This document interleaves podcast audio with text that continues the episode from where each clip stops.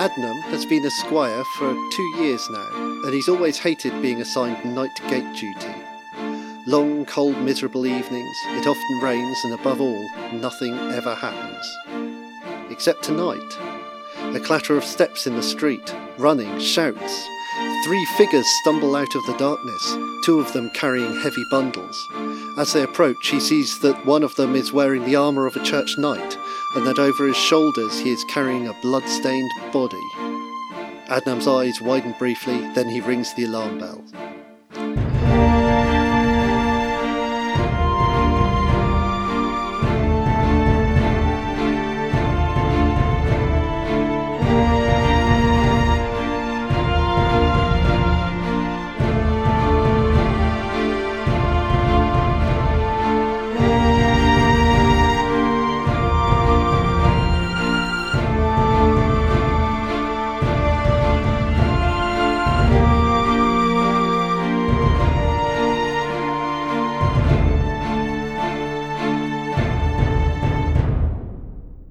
So you come back to the Priory, and as you come in, the squire on the gate is ringing the alarms and notifying everyone of your arrival. After a moment, you see a couple of duty clerics come out looking a bit dishevelled and they come out and greet you. And as soon as they see the condition of Enigma, they immediately hurry you through into the chapel. After perhaps a minute more, you've had time to put down Enigma's body and to get a tiny bit of a breather. Presumably, you've handed over your prisoner to the guards. Yeah, I'll hand him over to the guards and tell him to ensure. Well, I'll warn them that he can change his face and that he needs to be kept unconscious. Excellent. He is locked away, and Preceptor Arroyo joins you in the chapel. He's looking quite dishevelled. He's looking quite um, tired. It's late at night, right? So And- does he have a warm yes, glass it of is milk? very late. He doesn't have a warm glass of milk, but he has put on some semi-formal robes over a long nightgown, and he is wearing slippers. Um, Ben, have we put Enigma's body on the altar slab thing yet? You probably have, yes. I would think that'd be a logical place to put it.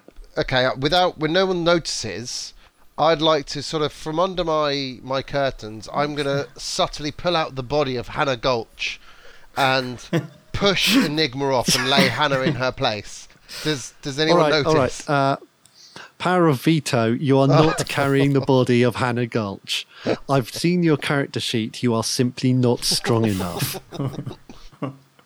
so that's not what happened. Oh, Hannah, I'll miss you. Hopefully, I- I'll I- see I- you in the afterlife.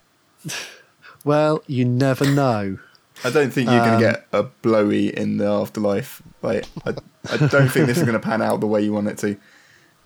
Listen, Things don't always. a bard can dream. You have Enigma's corpse, and Preceptor Arroyo turns to you personally and says, Do you wish to do the rite? Preceptor Oreo, this is one of our dear companions, and I'm afraid that uh, she's passed in the line of duty. Um, now, whoever needs to do the rite does not particularly matter as long as it gets done.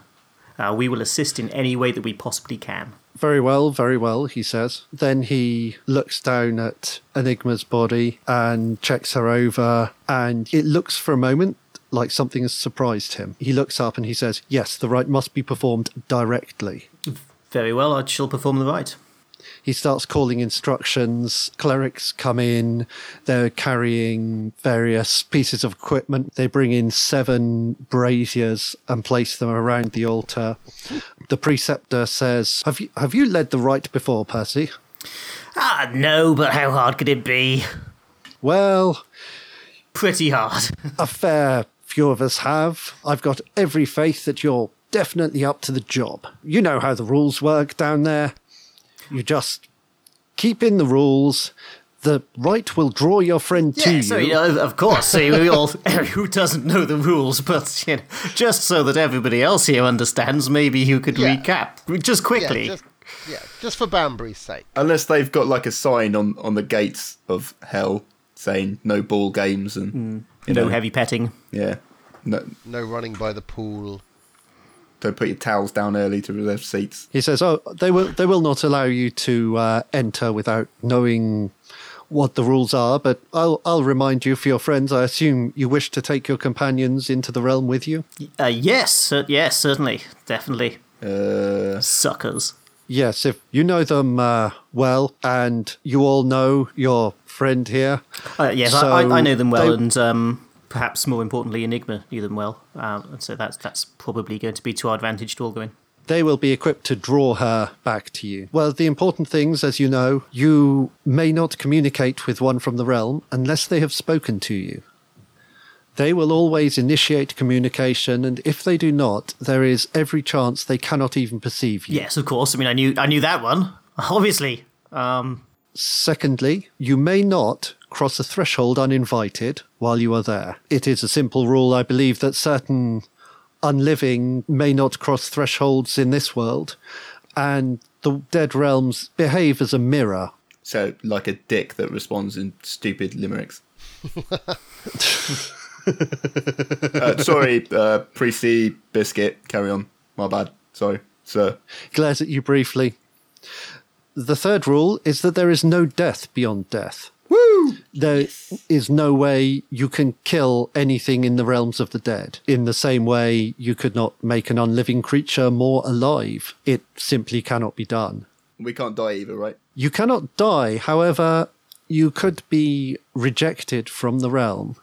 If you upset or anger one of her subjects too much, Mother Death can choose to evict you and send you back here. Those that have had that experience, and it happens from time to time, have found it singularly unpleasant and have often suffered lasting troubles as a consequence. Well, I believe the braziers are ready.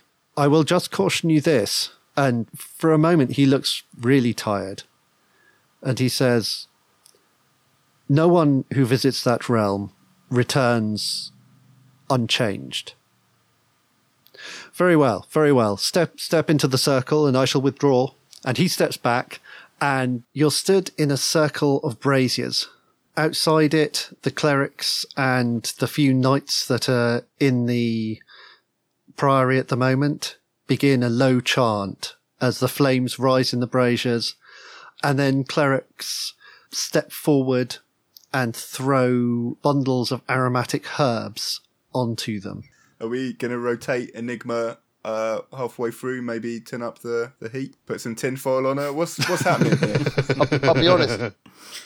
Every time you've said braziers, I'm imagining braziers. So they're just a circle of bras around us. It's pretty cool. Yes, yes, you are. that doesn't surprise me. So, from the braziers set around you, smoke rises in billowing columns, becoming darker and thicker until it forms an impenetrable wall around you. The space begins to fill with it, becoming hard to breathe, thick herb infused vapours, filling your lungs and feeling granular on your skin.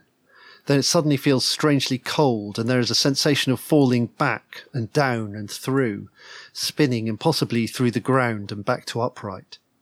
In a moment, it's gone, and you're standing in a rectangular room with statues of the Seven Sisters in alcoves along one wall. Other statues you don't recognize rest in alcoves along the other walls. At the far end of the room is a doorway, and beside it, a desk with two creatures sat at it. These are humanoid, very strangely dressed in identical short grey coats over white shirts, with some kind of narrow, straight scarf or neckerchief tied beneath the shirt collar, hanging down their chests. Although their bodies look human, the necks that emerge from those collars are thin, made of pale, creased scales like a bird's leg, turning a sharp right angle to end in a radial lamprey mouth. They show no other facial features, but they turn to point their heads at you. What do you do? Well, I'll look to Percy.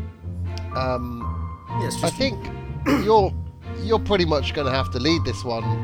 Oh boy, well, thanks. what do you actually know of this land? Look, I'm I'm going to level with you. This is the first time I've ever done this. I have no idea what I'm doing here. You. Ah, But I thought. I thought I we, thought. I didn't want to seem like an idiot. yeah, to be honest, I thought we, they were going to send someone that had been here before. I'm not massively happy that we've basically gone to the land of the dead and none of us know what we're doing. Well, yeah. we know the rules, and those two guys seem to be able to see us. So I say, Yes, that, as I said, how hard can it be? Come on, let's have a chat to these guys. when in the land of the dead, act like you're dead. Um, I'm not sure that's the best sort of maxim to follow. Let's go and chat to these guys. Yeah, okay. Well, I'm going to sidle over as if I'm nonchalantly not even going there. I'm just going to hands in my pockets, kind of whistling to myself. As you approach, one of the creatures at the desk begins to speak with surprising intelligibility considering the shape of its mouth. Welcome to the Obsidian Cathedral. Why do you seek to walk the lands of the dead? We seek a companion of ours, uh, Enigma, who um, we we wish to, to locate um, and return to the land of the living. Assuming that's allowed. They glance at each other. Very well, very well. Are you aware of the laws that bind you here? Why don't you give us a quick recap? Of course, of course. You may not speak to one from the realm unless they have spoken to you. Okay, I knew that one. Yep. You do not cross a threshold uninvited. Mm-hmm. You should not seek to kill anything in the realms of the dead, for all here are already dead, save yourselves and perhaps one or two other guests. Hmm, v- And that's odd. it. That is the comprehensive rules for the entire world of the dead.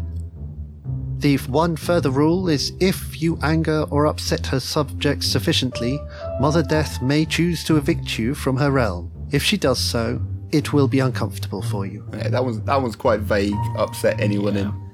Here's Just her point realm. of clarity: when you say about crossing thresholds, is that that we can't cross thresholds, or we shouldn't? It is the case that you will be unable to. Very well. Thank- Kind sir, may I ask how how many other guests you have in this fine land? Currently, we have two guests elsewhere in the land. Can I ask their names? We are not at liberty to share that information, sir. Okay, okay, understood. My thanks for your time. Very good. And who who will be paying your passage into the realm tonight? Percy,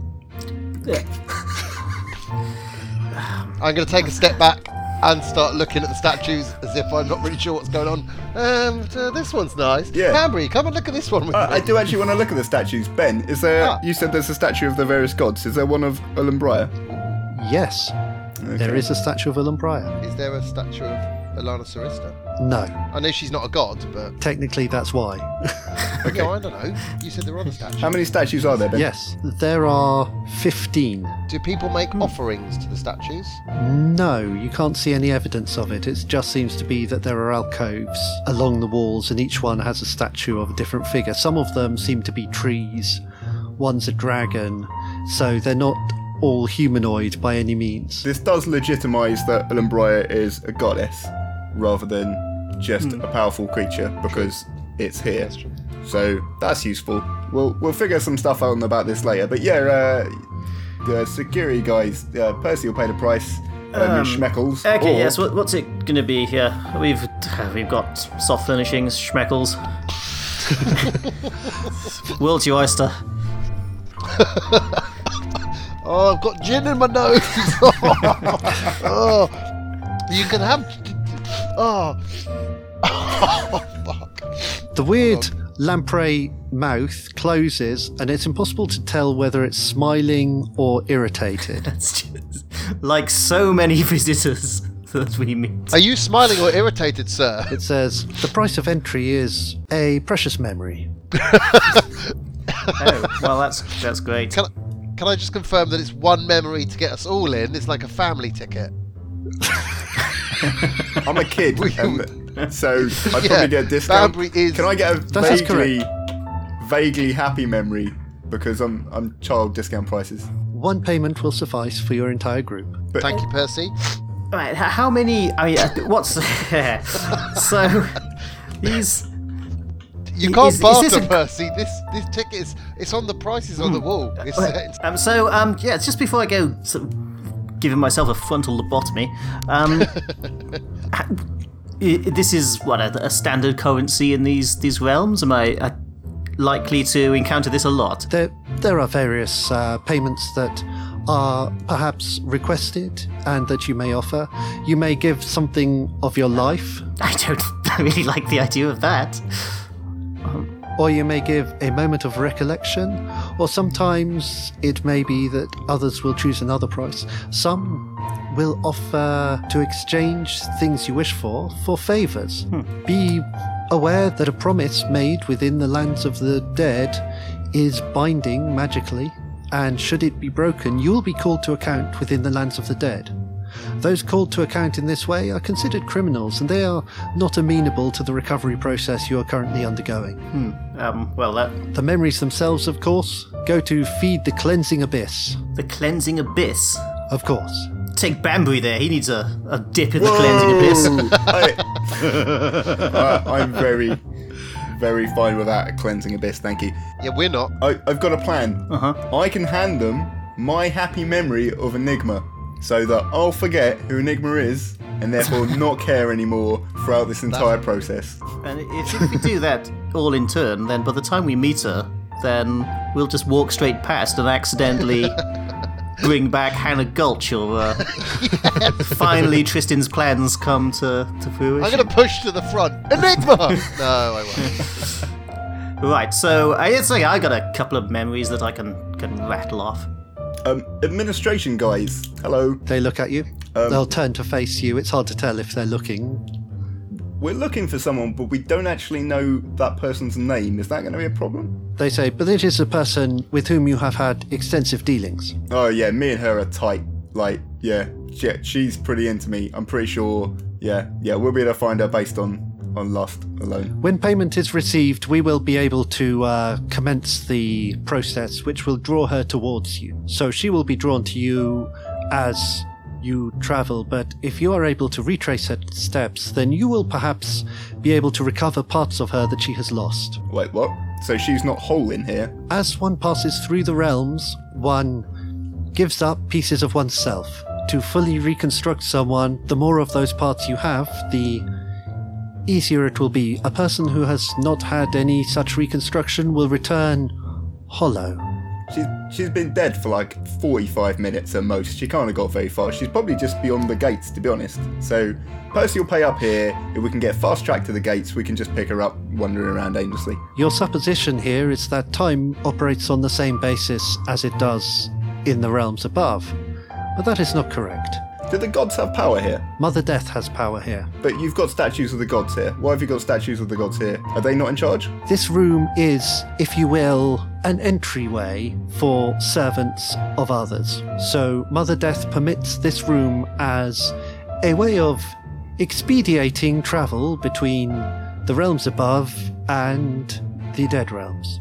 So, do the other rooms have different gods that their followers turn up in? That is correct, yes. Okay, so these 15 aren't the be all and end all.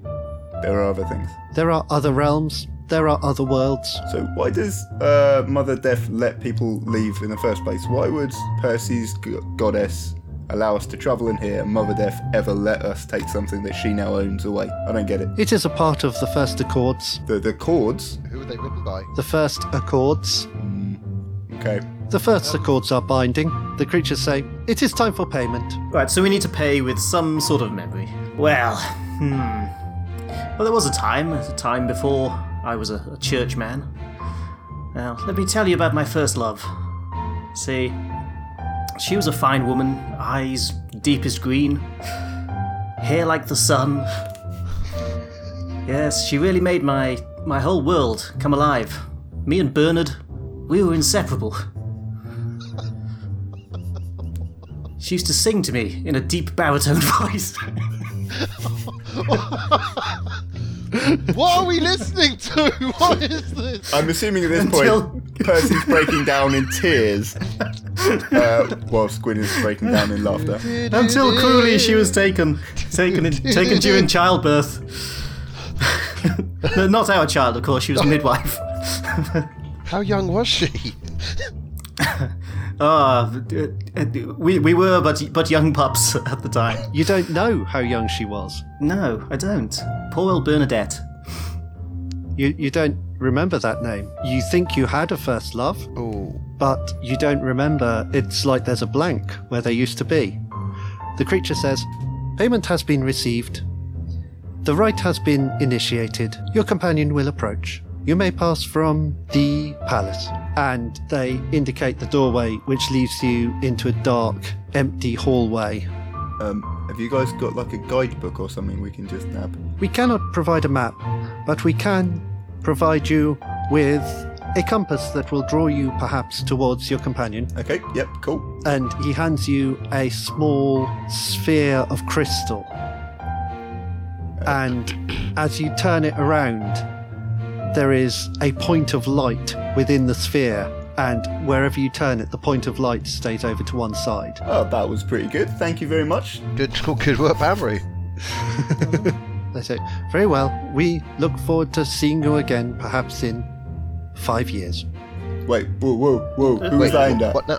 Who, Wait, Who are you looking at? Oh, it's too late. We, I'm going to push Bambury out the door before he gets his answer. It was, it was probably probably Percy. He's pretty old. So we are going to switch context and we are going to go to the mountains of Ragged Thunder. Enigma. Snow covers these peaks in blue rimed silver and the sky seems to lap around their jagged pinnacles, sometimes reaching down towards them in long whirlpool twists of shuddering silver. The mountains themselves are steep, yet on the rocks strange lichens and mosses huddle patches of unexpected colour upon the dire slopes. Across the snowfields and scree slopes, curious twig like figures move in jerky strides, occasionally pausing to turn their beaked heads from side to side as though seeking something. You do not see the road any longer. You remember that you've crossed these slopes before, but you weren't a bird then. You did not have the wings of a hawk. There was something you left, but you think it, you might need it again, although you cannot recall what it was. Your sharp eyes scan the slopes below as you circle, and you notice one of the stick figures is carrying a sack over its shoulder. Somehow you know it is carrying a thing that you lost. When you fly closer, it calls to you in the singing language of birds. Fair winds carry you, sister hunter. What prey do you call? What? What? What have you there? This? Oh, this is but a trinket, a nothing, a lost form destined for the well. Can I see? Of course, of course. It takes the bag off its back and holds it open for you. And within it, you can just see what looks like tumbling mist. Ooh. Um, and what happens when I put my hand through it? As your talon reaches into it, the mist seems to form a hand around your talon. That's quite strange. Why have my claws become hands? The mist. As soon as you withdraw them from the mist, they are talons again. That's better. You feel that the mist is part of you. It should belong to you. I think this is mine. It doesn't need to go down the well. I'll keep it. If you are certain, then. But I must trade it for a story, and it must be a story that pleases me. I wish for a story of birds. I'll tell you a story of birds. There was once a magpie. His feathers were blackly lustrous and white as light. He had the finest beak, and his wings spread as wide as the trees. He soared over the lands below, and where those creatures live who cannot reach us, tied to the ground, and slave to the mountains. He had all, and he was all that he could possibly want, but the magpie had a lust. There were sparkles that glittered greater than his feathers, and that could not be allowed. He must live as the brightest amongst the bright. Others could fly higher, but none could be brighter. His eyes fell upon the stars of the sky. They spoke to him below and mocked his comparative dullness, would swoop down, pushing him about like a hawk on a sparrow. His pride and lust lent him strength, and his wings grew powerful, and while the stars slept, he plucked them from the darkness, one by one, and dropped them into a pool in the mountain, where they fumed and frothed, ever luminous but lost to the sky. In the sky, the darkness raged. She had lost her glow, had lost her beautiful lights, all she had to compete with day. In anger, darkness swooped down herself upon the magpie. So huge was she, all was enveloped. Bats flew and wrens fell from the sky. Incandescent in her anger, she fell on the magpie, who was paralyzed in fear. He thought this was the end when she plucked his longest, finest feather, only a few shades darker than herself, and flickered straight back to her sky. The magpie could not believe how well he had got away, but Magpie did not know the rules. Darkness flew to the pool on the mountain with her prize. In it swam her beautiful stars, screaming in bubbles to return to the heavens. She dipped the quill into the shimmering water and tattooed herself with the words of power. She wrote curses to all that cursed her, made wishes for those who worshipped and loved her. Curses and wishes all became true, bestowed on those that earned them, but the power, the power came from the quill, draining the magpie of his luster. With every spell, his feathers were duller, his flight lower, his goals further from his claws. Her anger spent, darkness took her stars from the pool and hung them in the sky to dry. It is a very fine story. It is of the rules, and of the magic, and of the night. We have not seen the stars for so for so very long. You may indeed have back your magpie will, little one. You may have your magpie will. And it opens the bag, and from it the mist coalesces around you. And you find you have the form of a human as well as the form of a hawk. And that perhaps the two are much the same. And so, with your own form restored, you can descend the mountain. Meanwhile, a vast plain stretches before you, with sparse, silver grey grass growing in spiny tufts that merge into a wide sea in the shadowed distance. Across the plain, patches of mist drift, sometimes individually, sometimes flowing together in great streamers of cloud. When they pass close enough, you realize that these are spectres, pale half images of the dead. Their voices form a constant background susurration, like the wind through distant leaves. In the distance, you see a single, much more solid figure.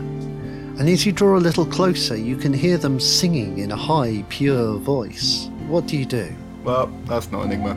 But we're meant to be trading stuff to get back pieces of Enigma, so maybe this person's got a bit of Enigma. We'll uh, we'll trundle up to them. She continues her song, and she seems almost to glow, or as though a strand of light from that impossible sky. And you're all finding it very strange to be under the mercury billows that form the sky here. It's as if a beam of sunlight has somehow broken through and is just shining on this one figure. She has short hair and white robes on, and as you get closer, her eyes seem to pass right through you until they settle on Tristan. And she looks at him and she says, You seek a friend, singer. Yes, my lady, that is true. And what is it that you seek? I'm going to turn to the other guys. I'm like, yeah, okay. Um, I seek. You better say Enigma. If you say Hannah Gulch, I'm Don't- kicking you in the nuts. Yeah, don't, don't screw this up. I seek a friend. I seek uh, Enigma. woman- who goes by the name of Enigma, She says, A traveller. a visitor in these lands. I have heard her in the Song of the Winds. I know something of her, I believe. Yes, she passed this way, she passed this way. But tell me, do you know my song? And she breaks back into the song she was singing as you arrived, and it's not a song you have ever heard before. It sounds a little different from. It's not even. The tonality is not the same as the music you've heard.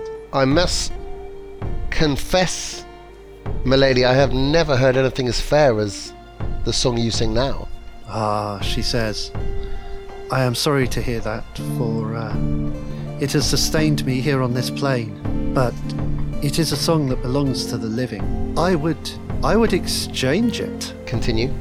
Perhaps for a little of your friend, you, you could bear this song for me.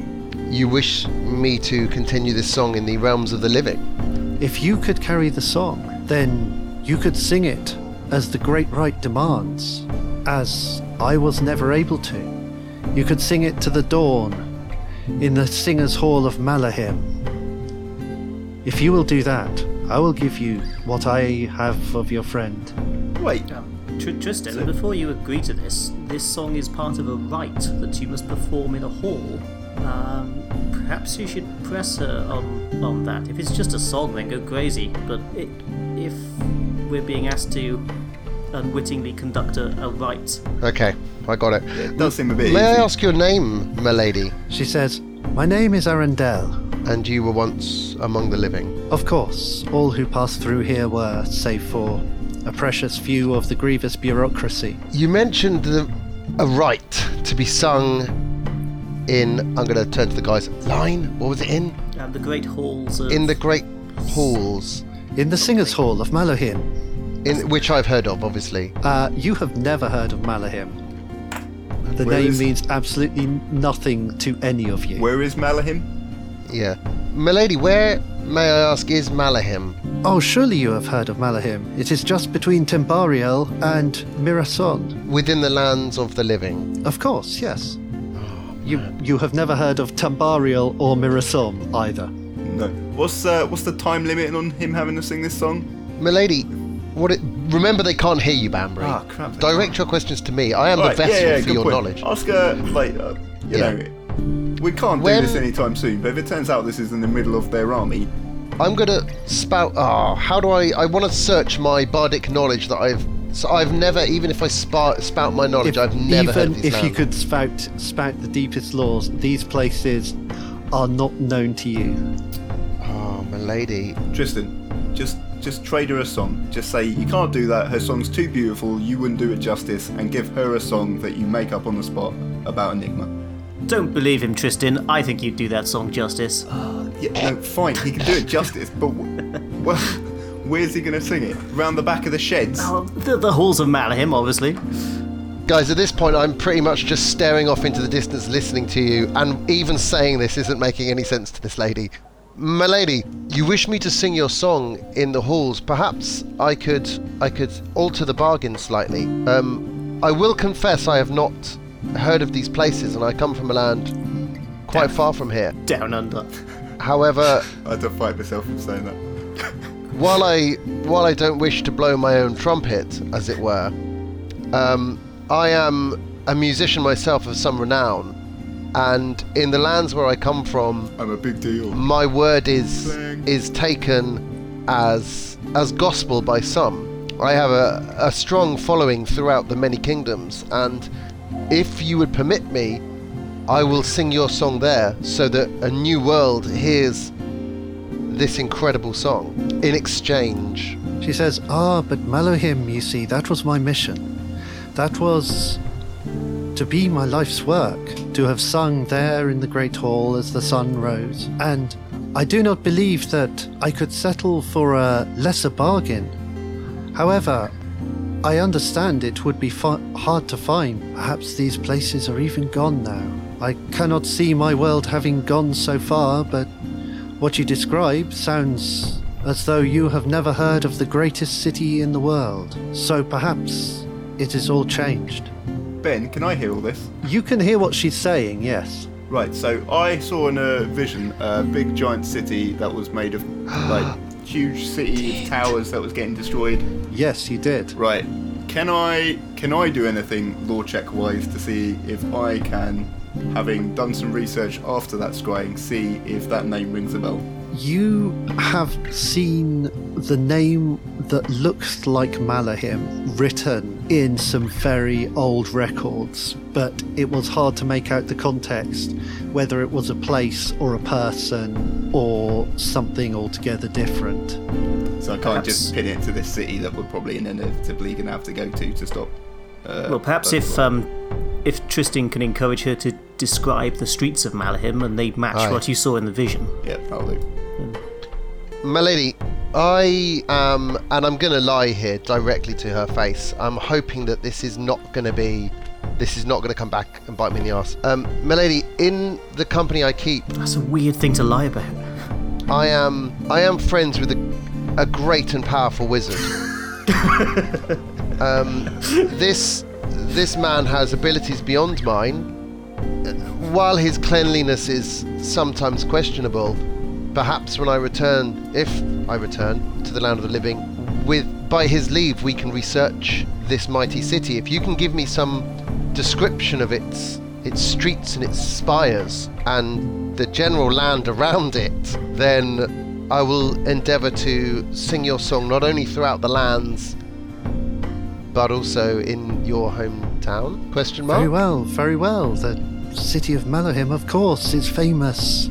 It is famous all across the world for its high towers, the great bridges between them, its broad streets, the white walls of the city. It's truly one of the grandest cities of the whole Stone Empire. Stone. We use wood now. I don't say that. Banbury gives uh, Tristan a thumbs up. Okay. Um, milady, give me but a moment.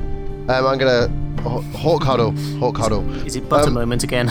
I didn't think we were going to do has that Banbury, again. Banbury, has he, has he told us about these Yeah, visions? yeah. or I, I do- explained, we've been travelling for Okay. ages. I would have explained it. So should I should I mention that I fear they've been destroyed or No, it hasn't been destroyed yet. Um, so what's going to happen is, um, well, at least we don't know if it's happened yet. Even if it has been destroyed, we can go to where it was and sing it there. That's and it's that'll. it's not a different world, it's our world. no, it's 100% our world because uh, Alan Breyer is attempting to s- destroy it. Also, I can't quite remember because obviously I was drugged up and it was a couple of months back. Uh, the but I'm pretty sure that uh, Ambiphorax comes back, wanes in power, comes back in power, and then the city then falls, and then uh, Alan Breyer then takes over. So I think it actually is going to happen in the future. So I reckon this city is still up and running. We've just never heard of it. We're going to have to go there. All of this shit is kind of like that's, That's going to be the epicenter. Percy's a massive hero of the goddess. We're gonna the Hawks are going to end up there. So It's basically that's opportunity. that's just season four Banbury's story. Okay, Just I shall turn back to Make, the lady. make I'm sure gonna when you make Oh. this agreement with her that it's solely on you though. I don't want my name involved. Okay, so this is your agreement. I'll be honest. With her. Ah. yeah. Okay, Let's but clear cut that. and this is a hawk. This is a hawk No. binding deal here. Hey, it Percy goes lost both his ways. first love. His first love. Wait. You've got a tiny. li- You've got a gig. At Okay, this stage but- of your career, just be happy with it. You haven't Okay, been signed recently saying- for you've been Okay, doing wait. backs to pubs. This is a this is what I'm saying though. This goes both ways. So don't you dare bone me over later to get out of something yourself. Okay, you've got to shake right now. I'm going to put a little plastic glove on, and I'm going to offer Banbury my hand to shake. Okay, Banbury's Like gonna a- run his dirty hand just down Oh. your face and like plop, down your, it. plop your lip. That's yeah, as long as that's binding, that's fine. yeah, that's So- you- yeah, we're I better than turn blood brothers. We're Okay. probably disease brothers. It is literally binding. It's like he's got Evo-Stik on there. I'm going to turn to the lady and sort of straighten down my um, black, crimson, crushed velvet top that I'm wearing in the Land of the Dead with silver trim and straighten out my uh, naturally lengthed legs. You said you were. you said you were wearing a curtain still earlier this session. yeah, before we went into the Land of the Dead, I checked. We're Surely allowed to wear what we like in this curtain now, but it's got like skeleton. It's got like Mr. Skeleton, Little I Skeleton, and checked. Doggy Skeleton on. I I uh, WhatsApped the DM in a secret conversation. um, so I shall I shall turn back to the lady and say, my lady, having spoken to my my mage, I feel there is yet hope that I can find these cities and these lands and sing the song for you. Um, while I appreciate I offer you this, uh, I will endeavour to do my best. And your lands have not been lo- lost yet.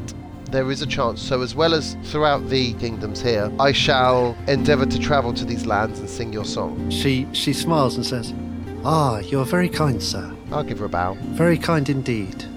As has always been the case in these endeavours, I am afraid I cannot grant you more than a year and a day to complete this. Ah, crap. May I ask the repercussions of not fulfilling your request on time? Not that I'm not a noble and honourable fellow, but as a travelling bard, I have lots of gigs coming up, and I don't want to. I don't want to put off a big one for this. No, I'm, I'm teasing. I don't say that. It would be considered that the promise was broken. And Try, try and barter for like paternity leave or something. y- yeah. You would be called to account here in this realm, Oh, okay. I'm. and you would be not be permitted to return. Ooh, so I'd live forever.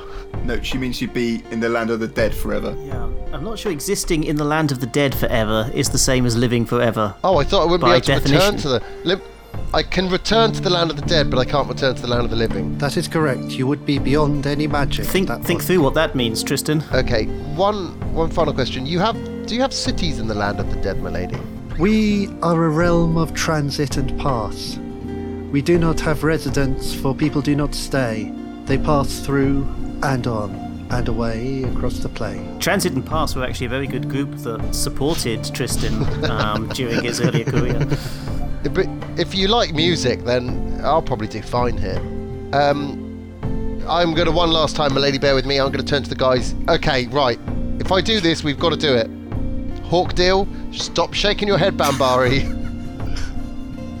Banbury's already touched your face. I mean, how? how what, Oh, yeah. Do you need him to do that again or something? No, but let's. Oh, I'm gonna have to do this. But needless to say, Enigma's coming with me on this trip, and she's singing because I've heard her voice and it's awesome. Right, milady, what was your name again, quickly? Oh, great. No, I have to remember what her name was. Her name is Arundel. Arundel. Ariel. Yeah, that's right. I'm the only one that writes any shit down. Jesus. That's what I'm doing now. I'm writing it down because I actually care. Ariel what? no, not Ariel. Arundel. Arundel. God. Arundel what? Uh, no, that's she only gave us one then. Okay, and does this song have a name, milady? She says, It is the dawn song. The Dawn Song. Okay, that's pretty catchy. I can probably sell that. Ask her what the right does. What, pray tell, does the right do when I sing it in the halls? Oh, there is no, uh, there is no right to it. It is just a song of praise for the morning. A song that brings brightness and joy to all who hear it. Ask if that's a morning with a U. You wouldn't lie to me, would you, milady? You wouldn't. You're not setting me up for a summoning of a great evil demon, are you? What cause would I have to lie? You are releasing me from my imprisonment, my long years of holding in this land. Ah, then I will. I do it willingly and gratefully that you have offered me a chance to continue this great song, and I hope I don't hear the heavens explode with thunder and lightning, and then she starts cackling evilly and disappears. Tr- Tristan, Yes, my lord. before she before she goes, could you ask her if she's a guest in these lands or not? Well, the song gets louder as soon as he gives that agreement, Oh. and you feel it rattle through your body and into your bones. And you feel it lodge in your memory, and you know that at any point you will recall that song. It is absolutely hooked into your memory. And then she just bows. She says, Thank you. And she turns into mist and drifts away across the plain in the same direction as the other misty shapes that are travelling across it. I shall send her a deep, genuine bow in her direction. Um, most importantly, is it a good song? Am I about to end my career? It's real good, yeah. Ah, no, this yes. is this is an amazing song. I didn't get a chance to ask if I can add to it or like drop lines that I don't think work very well. I imagine that would be a oh. breach. I'd, I'd just sing it Yeah, okay. as it is. Okay. Yeah. as it is. Okay. Yeah. Oh wait, she didn't tell us anything. Come, you didn't tell us anything about Enigma. You sneaky lady. Oh yeah, that's a good point. Does she come back? I'm gonna run after her. wait, wait, wait. Yeah, Enigma. She did she did not. Oh, you, can she not hear me shouting? I'm gonna start singing a song back to her. Alana Sarista. Enigma. Hello. As you travel, you realize that many of the things that you remember doing, you suddenly have this idea of books. And the idea that possibly just maybe you hadn't done those things, you just read books about them. Do you like books? Exactly. I know a lot of things. I wonder what I did. As you come down off the side of the mountain, you reach a forest. Tall trees reach for the sky here, forever shedding leaves of amber and russet to the forest floor. The undergrowth rustles with the sound of animals that stay just out of sight, but larger shadows walk amongst those trunks, obscured by dense bushes and glide half seen among high branches. As you come closer to the edge of the forest, you see a great tusked boar emerge from the undergrowth and stare at you. What do you do? I look into his eyes. Does he look intelligent? They have a great depth and age to them. Who are you? Its nostrils twitch, its whiskers are pale bristles, and its tusks are great carving hooks of yellowed ivory. It regards you for a long silent moment, then turns and walks back towards the forest's edge. It stops and looks back at you, takes a couple of steps further and looks back at you again. I'm following him. It leads you into the deeper wood, and at some point you pass a small stream bed. The air is chill and misty edged above it, but there's no water in the stream bed. And it looks as though beneath the carpet of leaves there are rocks and ashes rather than soil. From the mist, among the trees on the other side of the stream bed, another animal appears. What is it? It's a wolf. What does it do as it approaches? It's snuffling amongst the leaves and the rocks and the ash. How does the boar respond to it? The boar walks towards it as if it knows it. Interesting. They go up to one another and they touch noses. The boar huffs at the wolf and the wolf sniffs the boar. And for a moment they look at each other, then they both look at you. What do you do? I'm going to approach them with my hand out to see if they'll sniff it like you do with an animal to try and make friends. Oh, They both do, and then the boar kind of rubs its head against your hand, and its hair is bristly, and its skin is feels dry, but it feels very alive. There is a oh. real life to it. And both animals walk with you a little while through the forest, and then you come to a small clearing, and they both walk in different directions. What do you do? I'm going to follow the boar. Very well. You travel with the boar, and the boar travels with you, but you come to an obstacle that seems impassable. What is it? A cliff. The edge of a cliff. It's like uh, suddenly the land falls away and um, there is no forward path. Yes, you come to the cliff, and the boar is looking down it, and you look down it as well, and the boar looks at you as if for guidance. What do you do? Am I still part bird? You still have something of the hawk about you. Oh yeah. Can I fly? Do you believe you can fly? Only one way to find out. I believe out. I can touch the sky. When do you dream about it? I'm going to put my arms around the boar and I'm going to fly. You fly and you carry the boar to the ground below, through the forest canopy and down to the ground. At first, its little legs are going in the air because it feels like it should be running, and then it understands what's happening, and you bring it down safely to the ground. It's a bit too heavy for you to carry far, but you can bring it to earth, and you come down beside a wide track of some kind that leads through the trees. And beyond it, you can see the edge of the forest, and you have passed through the process of autumn. Um,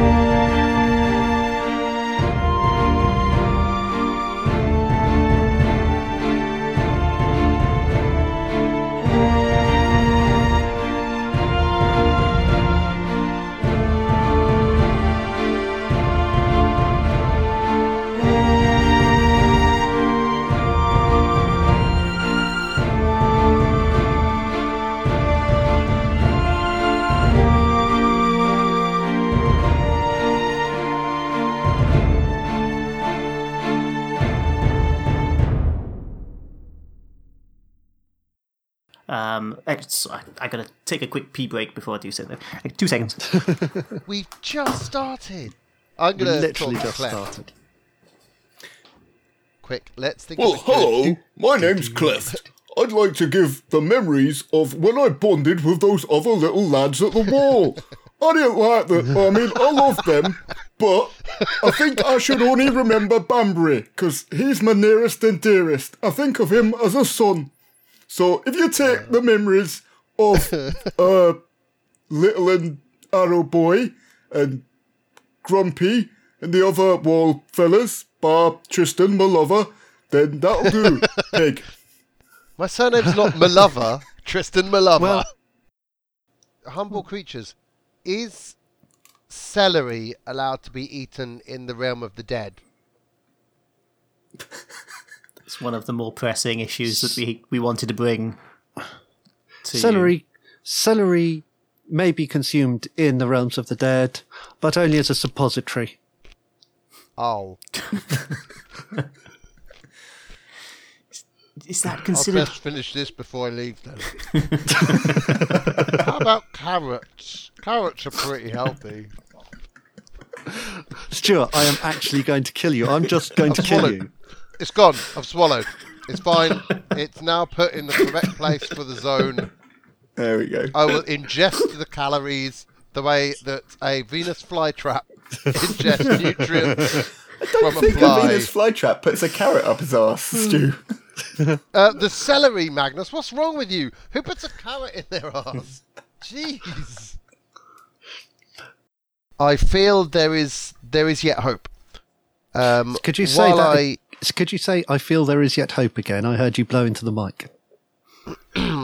I feel like you're about to set me up for like I blew loads of guys. Oh no! Why did I even say that? oh no! And the, it's uneditable unless I record this whole thing again.